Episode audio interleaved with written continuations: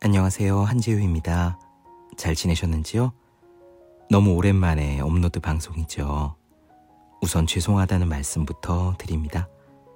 일하면서 아기 돌보면서 하다 보니까 급한 일부터 먼저 하게 되고요. 그렇게 하루 이틀 미루고 그러다 보니 어느새 또 지난 마지막 방송으로부터 석 달 정도 훌쩍 지나갔습니다. 소식 궁금해 하시는 분들이 많으실 것 같아서 짧게나마 이야기를 전하고자 노트북을 열었습니다. 지금 여기는 대전 서구에 있는 초등학교 교무실의 빈 책상이에요. 카이스트가 근처에 있는 학교인데요. 방송을 올린 석 달 동안 게으르게 놓은 건 전혀 아니고 일이 엄청 바빴습니다. 제가 운영하고 있는 혼공 마스터 클래스 공부법 프로그램이 반응이 좋아서 3월부터는 거의 매일 강의가 있었거든요. 주말에는 학생들 컨설팅하고 주중에는 강의 들어오는 대로 나가고 이렇게 해마다 전교생 대상으로 프로그램을 진행하고 있는 뭐 중학교, 고등학교들도 있어요. 올해도 하고 내년에도 이미 예약된 것이 있고요. 그러다가 작년부터 연을 맺은 대전시 교육청에서 올해는 직접 학생들을 찾아가서 공부법을 알려주면 어떻겠느냐고 제안을 하셨습니다. 저는 흔쾌히 좋다고 했고요. 찾아가는 혼공 교실이라고 네이버에서 기사도 조금 뜹니다. 4월 말부터 지금 한 달째 꼬박 대전 관내에 있는 초등학교와 고등학교를 돌면서 하루에 5시간씩 혼자 공부하는 방법을 쭉 알려주는 중입니다. 고등학생들이야 그렇다 치지만 초등학생들에게 공부법을 알려주는 게 가능할까요? 그것도 하루에 5시간을 연속해서 저 혼자 이야기하는 게 괜찮을까요? 그런 생각 드시죠? 예, 맞아요. 저도 처음에는 그랬습니다. 무리가 될지도 모르겠다. 애들이 지루해 하면 어떻게 하지? 그런데요.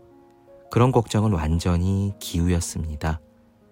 4교시가 끝날 즈음 저는 학생들에게 늘 이렇게 이야기하고 있거든요.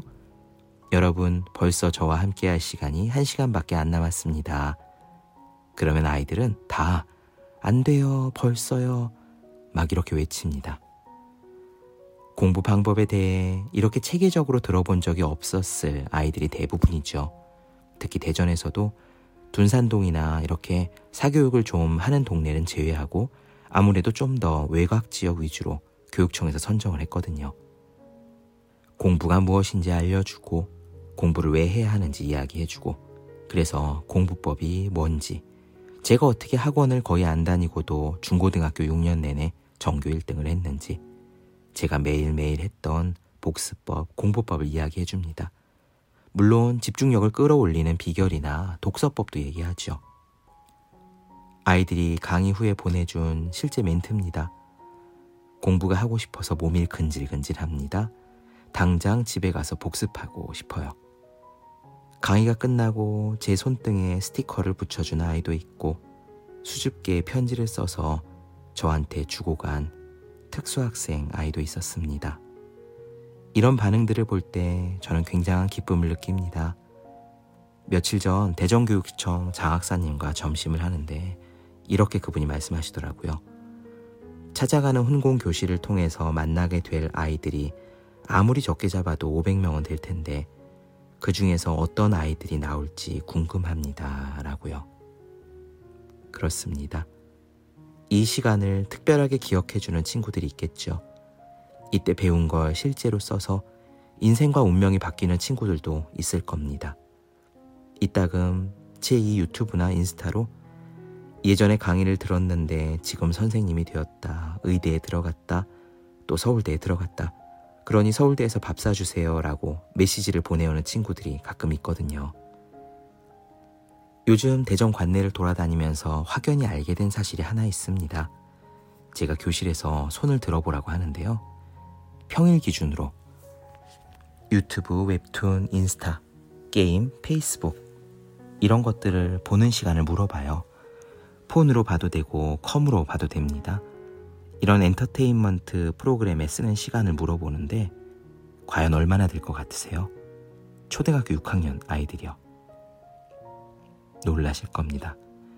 평일 기준으로 이런 거 하는 시간을 물어보면 하루 3, 4시간은 예사입니다. 평균 3시간 정도는 되는 것 같아요. 5시간, 6시간 한 친구도 있고, 오히려 1시간 이하로 하는 친구들은 손에 꼽을 정도죠. 그런데요, 제가 다닌 학교들 가운데서 대덕 연구단지 근처에 있는 곳도 있었거든요. 부모님이 거의 연구단지, 연구원들, 그러니까 석박사 연구원들인 아이들이 많은 학교입니다. 거기 학생들에게 똑같은 질문을 했을 때 깜짝 놀랐어요. 어떤 차이가 있을까요? 일단 평일에 1시간 이상 폰을 한다고 손든 학생이 교실에 3분의 1도 안 됐습니다. 손을 안 든 친구들은 두세 시간 한다고 손을 든 교실에 한두 명 있는 친구를 이상하게 봐요. 그리고 이런 질문을 한 친구도 있었어요. 선생님, 저는 그날 할 거 다 하고 밤에 딱 15분 정도 유튜브를 보는데 이것도 공부에 큰 지장이 있나요? 정말 중요합니다. 하루에 1시간 이상 유튜브 게임을 한다면 공부를 기적처럼 잘하는 건 불가능합니다. 성적이 미친 듯이 오르는 기적의 사례들 있죠. 하루 1시간 이상 폰을 하면서 그렇게 하는 건 불가능해요. 그리고 만약 하루 3시간씩 유튜브 게임을 한다면 기적처럼 성적이 오르는 게 아니라 그냥 공부를 잘하는 것 자체가 어렵습니다. 그래서 저는 학생들에게 이렇게 매일 이야기하고 있어요. 솔직히 얘기할게요. 하루 3시간 이상 유튜브를 한다고 손을 들었으면서 학원을 다니는 친구들이 있다면 그 학원 끊으세요.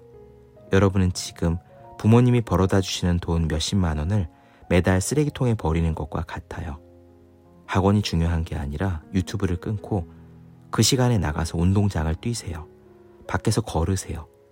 고등학생이라면 유튜브 3시간 보고 학원을 다니느니 학원 끊고 그 시간에 아르바이트를 하세요. 그래야 공부를 왜 해야 하는지 조금은 알 수 있습니다. 그렇습니다. 요즘 날마다 이런 이야기를 하고 다닙니다. 여러분들은 폰을 얼마나 쓰시나요? 자녀분들이 있다면 얼마나 폰을 하고 있는지 아시나요? 한번 보시기 바랍니다. 그게 학원을 다니는 것보다 공부 자체보다 더 중요합니다. 이제 강의 시작할 시간이 되었네요. 오늘은 아이들이 어떤 질문을 할지 궁금합니다.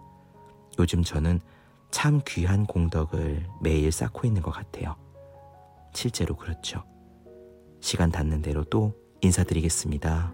언제일지 모르겠지만 늘 기다려주신 분들께 감사하다는 말씀 전해드리겠습니다. 오늘도 좋은 하루 되세요. 고맙습니다.